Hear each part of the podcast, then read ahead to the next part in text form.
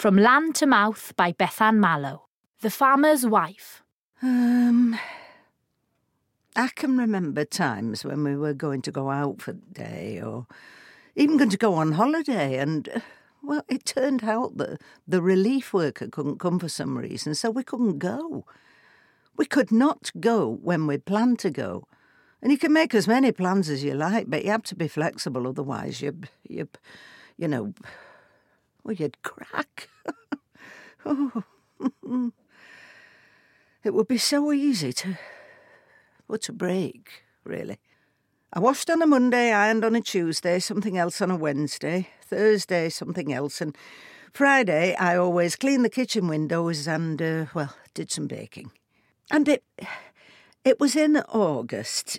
It was in the. Uh, we were harvesting some corn at the time, and we always used to eat midday, have a cooked meal midday then. And Rob came in one day, and I, I'd just put the vegetables on to cook, and Rob came in and, oh, can you do me a couple of sandwiches, please? I'm going on the combine. And I thought, what? No, you can't. I've just put the veg on for dinner.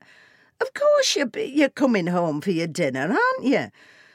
And I'd only swept the floor. I hadn't mopped it at that time, so, well, you know, you, you can laugh, can't you? But, you know, and I'd sort of, uh, uh, well, I could have had a, a complete meltdown and ended up in.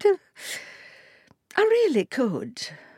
But because it had disrupted my pattern, my, you know, I mean, but there's lots of things that's. If you don't accept I mean, talking about the farmer's wife, if you like, you, well, there's lots of things you have to accept that that you wouldn't think of. Rebecca was played by Susan Brown.